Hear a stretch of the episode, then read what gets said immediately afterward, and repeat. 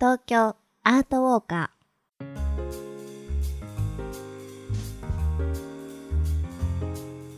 皆さんこんにちは。ナビゲーターの安原もゆるです。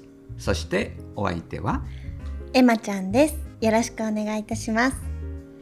この番組は街角アートの音声ガイドをコンセプトに366日の東京アート巡りの著者である安原もゆるさんがパブリックアートを解説しその魅力をお届けしていきます。はい。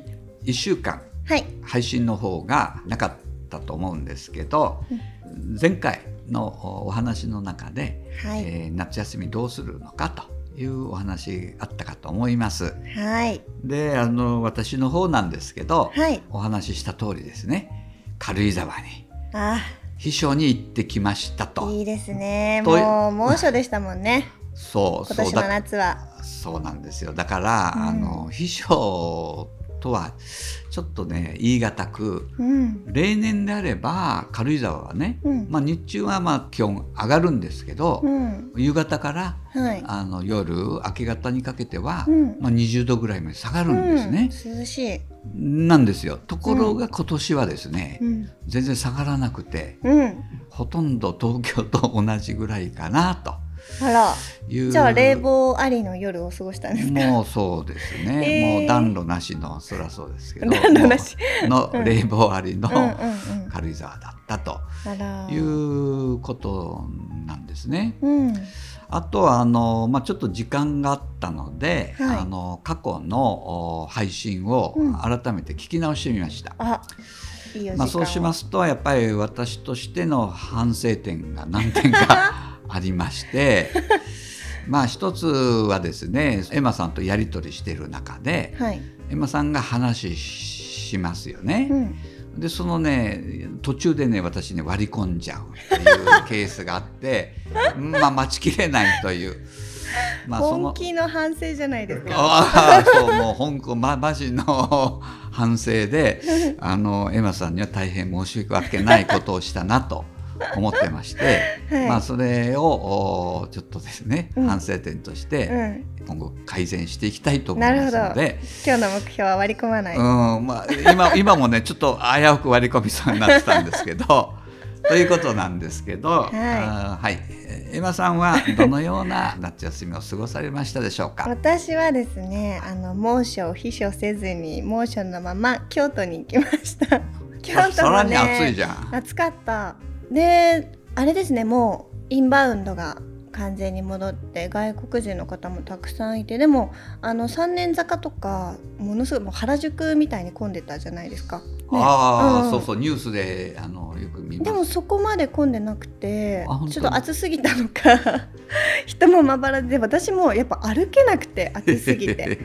なのでもうあの行くお店行くお店を決めてああもう最初からね。店から店の移動ホテル店の移動って感じでなんかあんまり観光らしい観光はしなかったんですけどとにかく今回美味しいもの食べようと思ってアラビア料理屋さんとかなんかそういう全然京都らしくない ところにでも全て行ったお店美味しかったです。うん京都でうんアラビア料理初めて聞きました。うん。美味しかった。はい、皆さんへのご報告ということなんですけど、はい、えーそれでは今回ガイドしてくれる街角アートは何ですか？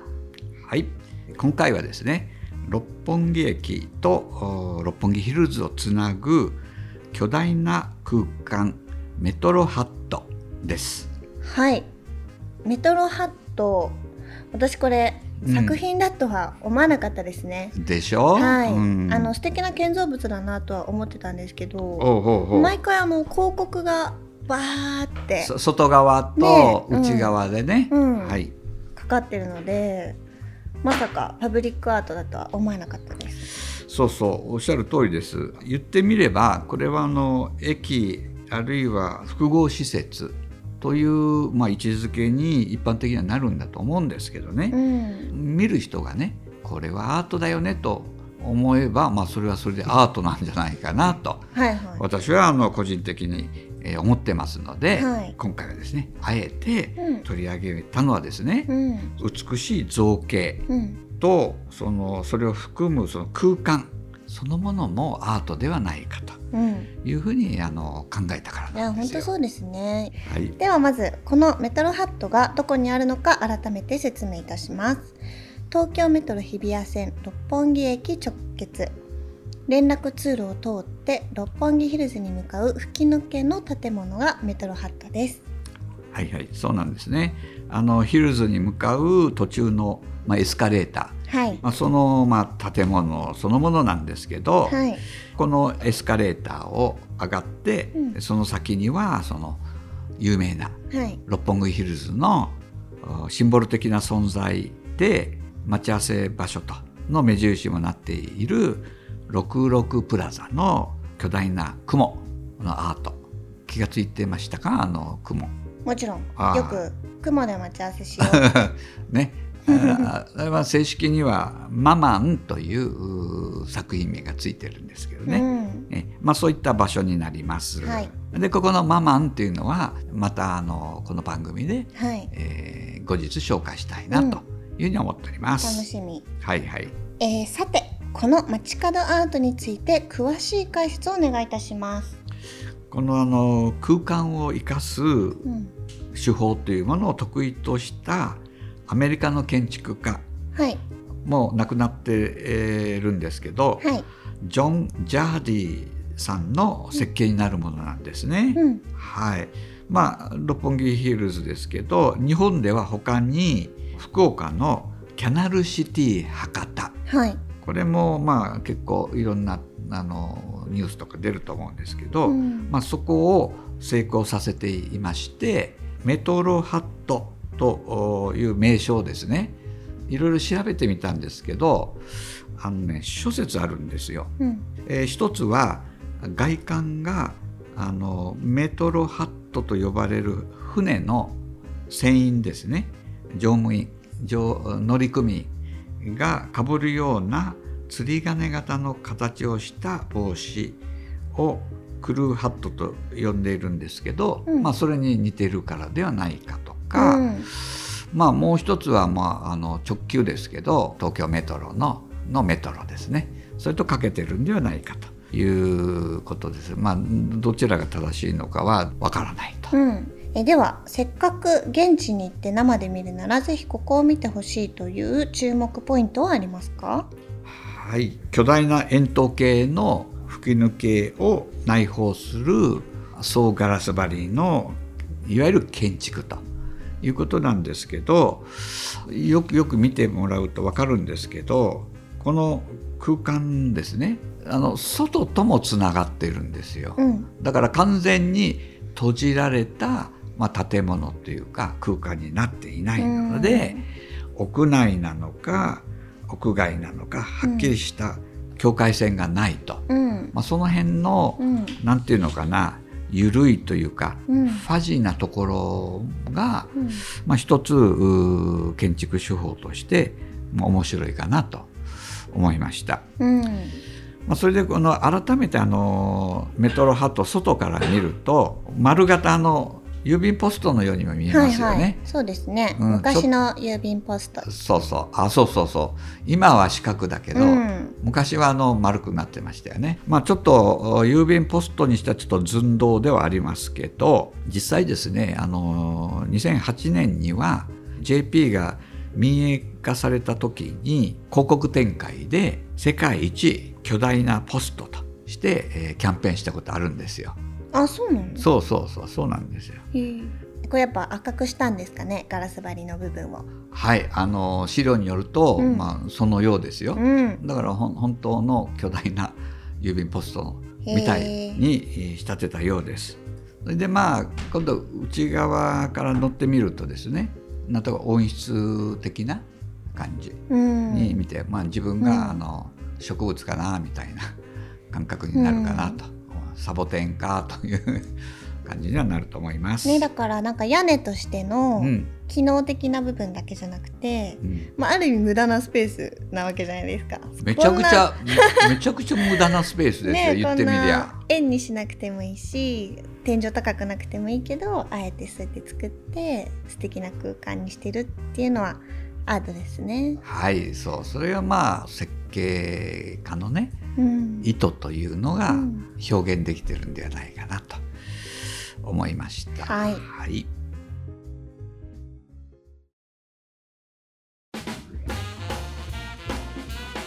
トーカーズえーさてアートを楽しんだ後はちょっと一息つきたいですよね。六本木ヒルズなんでねたくさんあるはず。休憩スポット満載だと思うので、はいどこをご紹介するかって迷っちゃうんですけどね。はい。はい萌えさんどうですか？はいえーもうつい最近の話ですけど、うん9月1日にオープンしたカヌレとキャンティとうん。えーいうあのお店がおあるんですけど、はい。これはあのノースタワーの地下1階にあるお店なんですけど、うん。新潟発のカヌレの専門店なんですへね。え。新潟。うん、私ねカカヌレ大好きなんですよ。うん。あのフォルム含めてね、美味しいですよね。あ味とフォルム、まあ、両方好きなんですちょっとメトロハットに似ててね。あそうだね それでそこではですねパティシエ出身のオーナーシェフが作る18種類のフレーバーの中から好みの味を選べるとう。ん。であの食感としてはですねもっちゃりした新食感のカヌレとお店がそういうふうに言ってます。へえ。えここをおすすめしたいんですけどあの実際に超低温でですね生地生地ですけど、うん。超低温で2日間以上熟成させて2時間かけて丁寧に焼き上げるそうです。ほはい、う。すごい。面白いのはですね、まあ、カヌレ単体にうん。カプチーノを組み合わせたうん。カヌチーノうん。カプチーノとカヌレをお掛け合わせたものね、うん。カヌチーノとうん。いう好きなカヌレを特製のフォームミルクにたっぷりつけて食べる。というのが新しいスタイルと。新しい初めて聞きました。えーこれはあのお店がそのようにおっしゃってます。えー続いてエマさんのおすすめは？はい、私は六本木ヒルズの近くにあるコモンっていうカフェなんですけど、私はですね、あの空間の広いカフェがすごい好きで、うんうん。こうお客さんとお客さんの距離が広いと落ち着くじゃないですか。あー確かにね。あの店によってはね、うん。めちゃくちゃ狭いと狭いっていうか隣の席あるかがらね、都内だとえね。肘が当たるんじゃないかっていうところも特あるような店だけどそこはなんかね、広いんだ。そうアートカフェとしても結構有名でいろんな展示をアート作品になんか展示してるんですか？そう。展示していたり、えバー DJ とかもやってるのでえ、うん。おしゃれな音楽がかかっていたりええ。こう空間が素敵で、はい、いうん。今ちょっとそのおウェブサイトを拝見してるんですけど、はい、おなかなかおしゃれだね広いでしょ？広いね。東京ならではのっていう感じで、うん、あ作品が飾ってあるな。そうそう結構絵が飾ってありますの月替わねりとかで入れ替わりで、あ今度行ってみよう。ん。うありがとうございます。はい。はい。